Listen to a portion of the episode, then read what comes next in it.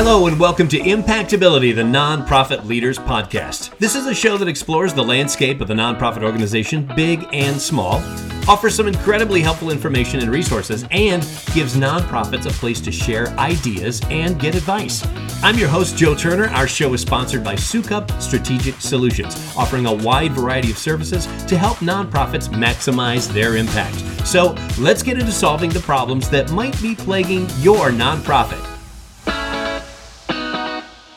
It's difficult, but a necessary part of conducting business at a nonprofit is the audit. Obviously, just as soon as I've said the word, you're starting to get a little nervous, but on today's show, we're going to take the nerves out of it. We're going to get you prepared for your audit or your next audit. And if you're prepared, you should be okay. At least that's what our guest is going to talk about. Today with us is Amy Cooper. She's a CPA with Clifton Larson Allen, has more than 30 years of experience in audit, accounting, and tax services. She primarily serves nonprofit organizations, condominium, homeowner associations, independent schools, small businesses, and individuals. Very busy lady. And she's going to help us remain calm. Plan ahead. Amy, right? Thank you so much for joining us today.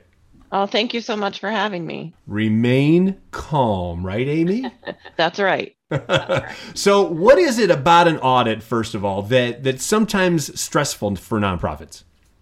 Well, I think a lot of people feel like the auditor is an antagonistic relationship, and that is not the way that we approach things. And I think most auditors approach things. We're really more there to help you, help the organizations to make sure that their accounting is correct. And I think a lot of people forget that nonprofit accounting is very complicated. And to have an adequate accounting staff is very important for an organization.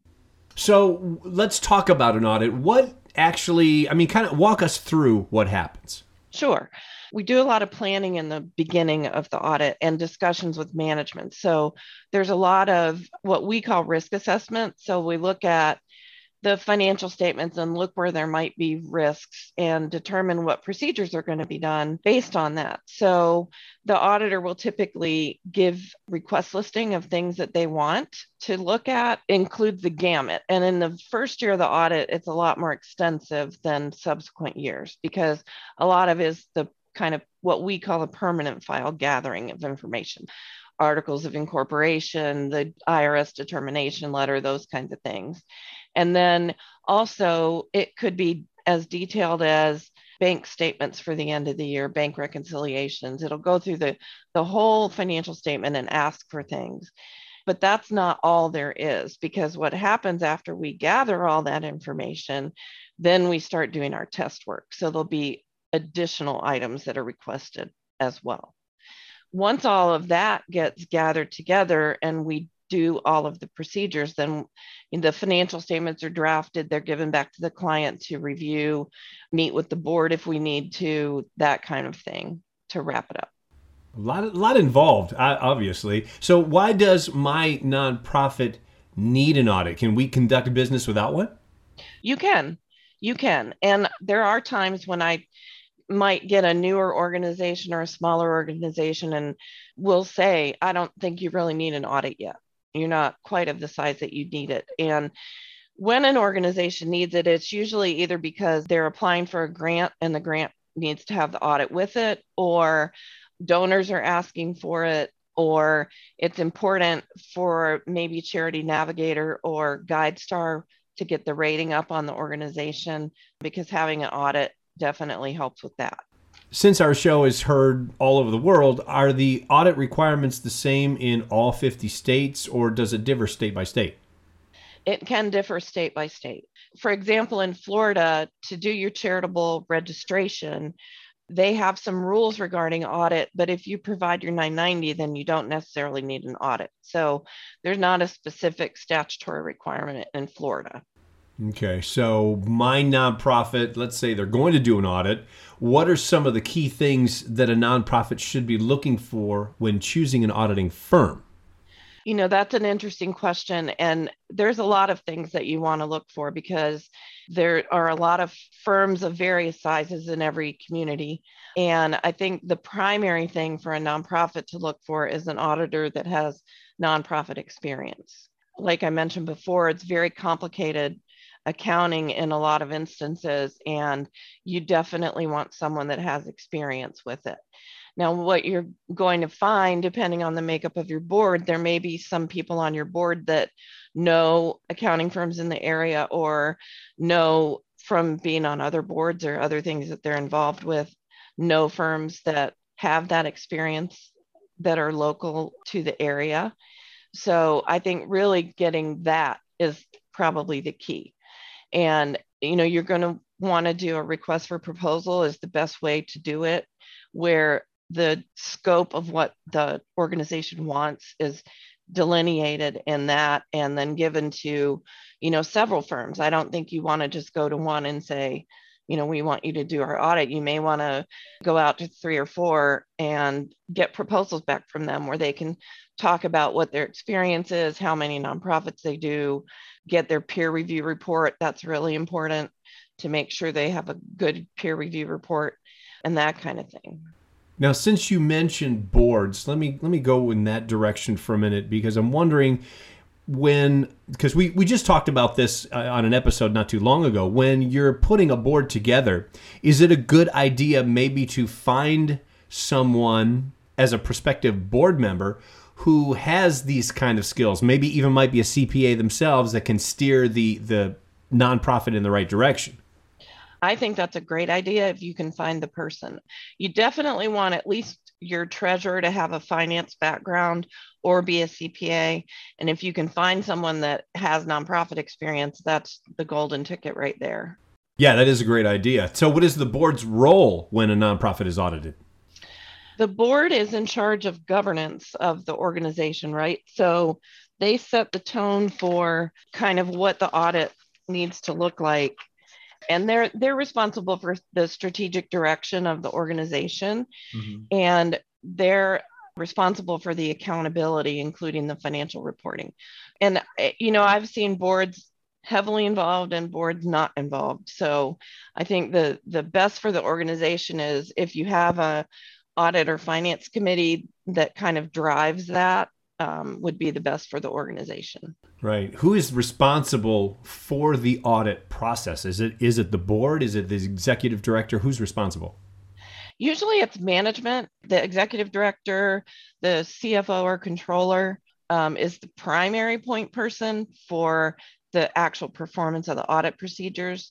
Um, we do a lot with the executive directors as well in terms of interviewing to understand where the mission of the organizations are going, what are the controls related to various things that the executive director is responsible for.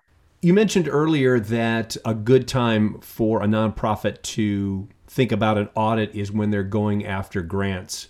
Would you suggest that they have that in their back pocket before they start going for grants or during the grant process? When when should they start really considering, hey, we might need to do an audit? if they're thinking about going for grants, let's say the next year, and you think the grant requires an audit, then you want to get it the year before so that you have it ready to go when you apply for the grant. You want to make sure you look at what the timing is so that you know you can look at when that grant might be due so that you can make sure the audit can get performed before. Are there certain types of grants that would require an audit more than others? usually if you're going for a federal or state grant, that will require an audit. Sometimes the smaller foundation grants that you apply for won't require it. It might help you though get the grant if you have the audit. It may give you kind of a leg up on someone else that's applying. So, in other words, if it's a small kind of local grant, but you're providing as much as you can, including an audit, they may look more favorably on it. Yes. We're going to take a short break. And when we come back, we're going to talk more about how your nonprofit should select an auditing firm. We're going to talk about the ins and outs of that selection process. And we'll prepare you for your audit so that you'll remain calm. Again, that is our keyword today. It's calm. You're listening to Impactability, the Nonprofit Leaders Podcast. I'm Joe Turner. We'll be right back. Major gifts are the ultimate source of funding for nonprofits. They can help fulfill your mission and achieve your vision.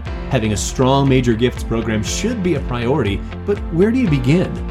The best place to start is with Soukup Strategic Solutions. We create transformational change by working collaboratively to raise funds. Our fundraising consultants will assess your organization's fundraising capacity and develop a plan that serves as a blueprint for your fundraising success. Visit our website today at soukupstrategicsolutions.com and schedule a free consultation today. That's S O U K U P, soukupstrategicsolutions.com. When it comes to major gifts, the effort you put in can make all the difference, and Soukup Strategic Solutions can help. Welcome back to Impactability, the Nonprofit Leaders Podcast. I am your host, Joe Turner. We are speaking with our guest, Amy Cooper, about what you should have in place at your nonprofit when it comes time for an audit how to remain calm through the whole process. Now, Amy, you've been helping nonprofits for a long time prepare for an audit. You've walked through the process many times, I'm sure. So, can you share with us like one example of what a client did to make their audit process a smooth one? Yes. So, to make it smooth is really to keep engaged and look at what the list is that we're asking for or any auditor is asking for and basically just go down the list and do all of the items and the biggest part is the scheduling of the when the actual audit work is performed and making sure all the items on the list are finished and you're ready for the auditor when it's time that will make the process go very smooth on both sides yeah. Now, what about the other side of the coin where they probably should have done a little bit more homework first? Yeah, and it, you know that's a challenging one on our side too, and uh, probably any auditor because scheduling is always very tight in terms of where the staff need to be and ha- you know when we pick the week that's going to be the audit, it needs to go that week, or else it really messes up everything. So if the client's not prepared and we go in and try to start and it's very clear they're not prepared, then we're likely going to pull back out of the field work. And then that's just going to cause delays. So, really, to be prepared is the most important thing. Yeah. What happens after the audit? I mean, what are the next steps? It's not over just yet, is it? No. So, we'll draft the financial statements and any other of, of the communications that we do. An audit includes a communication to governance and a communication related to internal control. So we draft all those, give those to management, and then depending on the organization, they normally will pass that to the treasurer or to the full board to look over. Sometimes they want to meet with the auditor, sometimes they don't. In in our firm every one of our audits goes to a second partner review. So we go through second partner review and that's just part of our quality control on our side. And that's important for people to keep in mind is you want to make sure that the, the firm you choose has good quality control as well so once the board reviews and approves the audit, there's a management representation letter that usually the board treasurer or the board president and the executive director and the whoever the finance person is, whether it's a controller or a CFO, sign. And that's just all of management's representations to the auditor in terms of what's included in what we did, what they told us, that kind of thing. Then once that's finished and signed, then we issue everything and they get either electronic copies or bound copies, whichever, you know, the client might prefer.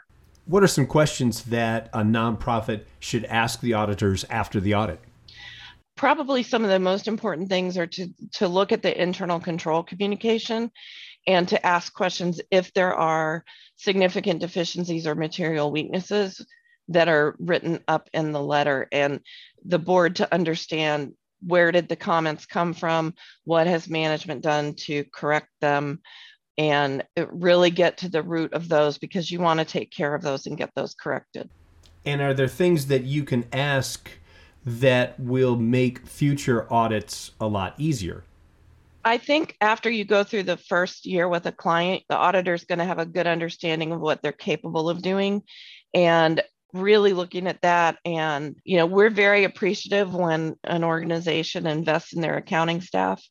There are some organizations that are just very small and so it makes it more challenging because they can't they just don't have the financial resources to employ maybe a degreed accountant.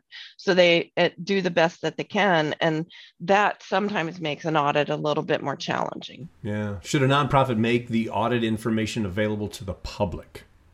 Normally i see that it is available to the public. Sometimes organizations will put it on their website.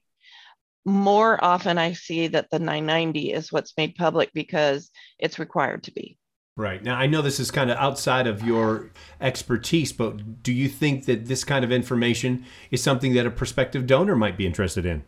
Absolutely. Absolutely. And like I said, GuideStar and Charity Navigator, most organizations upload their audit there. Those two organizations directly pull 990s from the IRS. So they already get that. You don't have to publish it yourself there. And then a donor is able to look there if it's not available from the organization. Can you give us some steps that a nonprofit who might be listening and thinking about they've never done an audit before, it's probably time that they should do one. Give us some steps that a nonprofit should take to prepare for the audit. I mean, ABCD the biggest thing is really look at what is going to get audited. So the most important thing is to make sure you have support for all the items on the balance sheet, that you're reconciling your donor database to the general ledger because a lot of times those don't interface. That you just got your financial situation in order. You know, you've got support for your bank reconciliation, you've got the depreciation schedules and accounts payable listing, just everything really on the balance sheet is going to be key in terms of getting ready for an audit. And then also the donor information and reconciling that because your auditor will almost always test contributions and that kind of thing. So, in other words, remain calm. Yes. I have to be honest, I'm starting to feel a little bit better. I thought this would be kind of a heavy topic, and I'm glad that we got into this. But it just sounds to me like what you're saying is is don't worry, but just have everything in order, get us everything, and your auditor is working with you. They're not working against you. 100%. Yes. Yeah. That's how I approach it. And I like to work with my clients all year long so that they feel free to call if there's an accounting question or a new accounting standard maybe coming into play or something like that. We all would much rather help up front than do a gotcha at the end because I don't like to do that. Yeah. And if you've worked with them, and I'm sure you get to know them along the way, you kind of prepare them so that there is no gotcha moments. Right. This has been great. Amy, I think you've kind of cleared up a lot of concerns that our listeners might have in terms of an audit, especially again for those who they're starting to grow. The nonprofit is getting bigger, and they're thinking, okay, we've got to start going for some bigger grants, and let's get an audit done. And again, at the beginning of our program, we are talking about how it's it's not a bad word; it's a good word if you just do your homework and you get you get someone like Amy, who's a who's a really good auditor to work with you. Yes. Amy, thank you so much for clearing all this up. Thank you for your information. We so appreciate it. Uh, thank you so much. I really appreciate the opportunity to be a part of this. Thanks so much. Take care.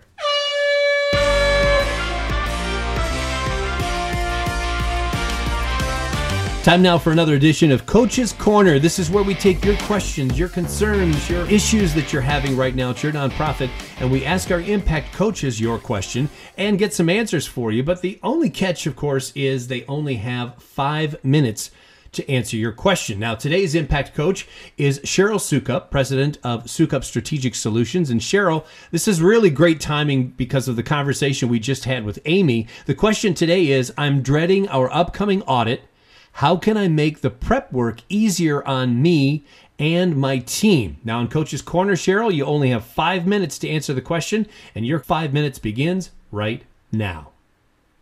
Thank you very much, Joe. So, this is a great question. I myself have been an executive director for multiple organizations and thus responsible for the audit for those nonprofits. And I can definitely relate to feeling the dread of the upcoming audit. So, I have a few tips and tricks that I learned over time. And uh, by the end of my tenure as an executive director, I really had a system down that made preparing for the audit really super easy. So I wanted to share those things today. So, the first thing is to really uh, take a look at your financial policies and procedures. When you're getting ready to do your audit, it's probably not the best time because some of the things that the financial policies and procedures can help you do you know ha- having those in place far prior to the actual audit is going to be what helps you but there, it's never too late to take them out dust them off and take a look at what you actually have as policies and procedures for internal controls, I think um, making sure, just in general, you have great separation of duties. That's one really important thing. And thinking about how you handle all your financial materials, all of your data, your information, your records is going to go a long way towards making your audit a, an easy process for you as the executive director or your team members, whoever's handling your financial accounting work inside your organization. The second thing I would say is um, board meeting minutes. So your um, your auditor is going to ask for all of your board meeting minutes for the year in question, and you're really going to want to take a look at those and make sure that uh, that they're all complete, that they've been approved by the board and that any discussions in them are properly recorded. So, getting into the practice of reviewing your board meeting minutes and making sure, as the executive director, that they have the appropriate information in them that reflects what happened at the meetings is a good practice in general. If you keep your board meeting minutes, very organized and in a place digitally that's easy to access, it'll be very fast, very quick to pull all 12 months worth of uh, board meeting minutes. Then I'd like to have you think about your bookkeeping practices. Who does your bookkeeping? Is it a volunteer that takes care of that for you? Is it an intern who's maybe in accounting classes at, at the, the local college? Or do you have a CPA that is either doing your bookkeeping or overseeing that that work for you if you don't have somebody who is a professional bookkeeper who is trained and, and supervised by a cpa you might want to have a CPA take a look at your books prior to having your auditor look because once the auditor gets the information you can't go back and fix it. They're they're they're going to have to ding you on that in your audit. So what you want to do is um, make sure that prior to entering the the audit agreement with your local auditing firm you want to make sure that you are um, having somebody review your uh, financial statements, your bookkeeping, um, and in particular, if there's if there are any transactions or entries, journal entries that are really complicated, make sure that you have somebody take an extra look at those. Like for for example, if you have a complicated transaction where real estate was purchased or sold, that might be a case where you know there's financing and maybe there was cash used as well and you have to allocate different parts of the transaction to either you know as assets and some things as expenses. You might want to have somebody take a look at those beforehand so that you catch any mistakes prior to your auditor seeing them. Next i want to say something more about storage of your financial data. So you're going to have electronic records and you're going to maybe have paper records as well.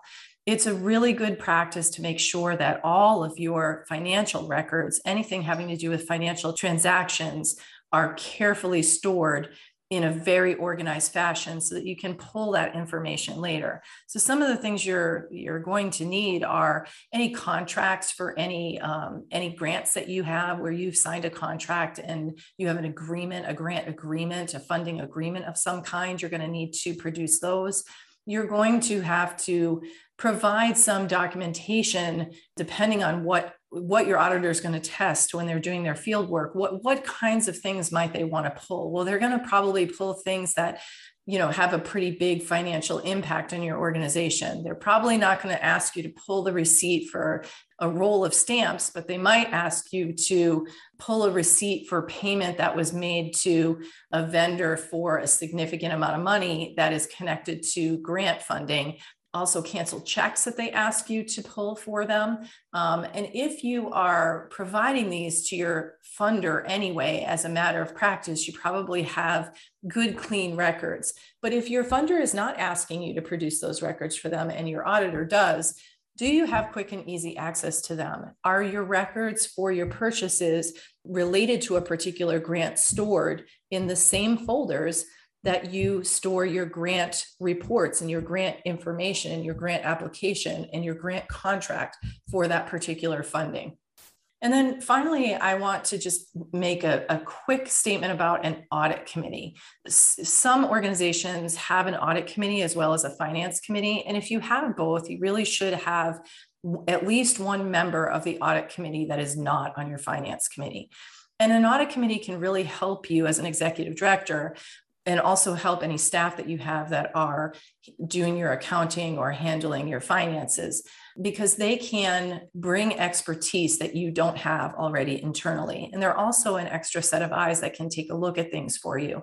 And these might be people in your community that maybe it's a CPA from another firm that's not your audit firm. It could be somebody who is a, a CFO or um, a finance director for a, lo- some, a local company that has a lot of expertise in, in budgeting and, and uh, financial transactions and financial statements it just would be really great to have other people take a look at your financial policies and procedures and your bookkeeping practices, review certain journal entries, and generally help you prepare for the audit.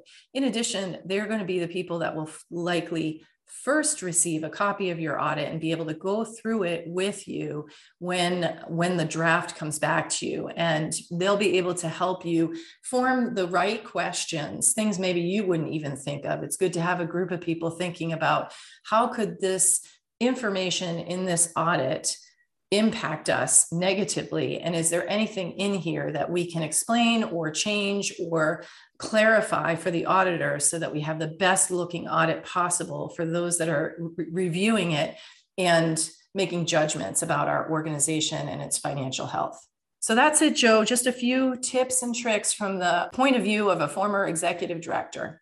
That's great stuff, Cheryl. And uh, hopefully today, by the end of our program, a lot of folks who are thinking about, uh oh, I'm going to get an audit, maybe they're feeling a little bit less stress. So thank you so much for being our impact coach today on Coach's Corner. Thanks, Joe, and good luck with the audit. If you've got a question for Coach's Corner, we want to hear from you. Email them to us at impactcoaches at impactability.net. Again, that's impactcoaches at impactability.net. And if you want to reach me, my email address is joe.turner at impactability.net. If you enjoyed today's episode, be sure to subscribe to the show in your favorite podcast app, and that way you'll get new episodes downloaded just as soon as they come out. Also, please give us a review or a rating so that your peers in the nonprofit industry can find us as well. I'm Joe Turner. Thanks for listening, and thank you for all you do to make the world a better place through your nonprofit.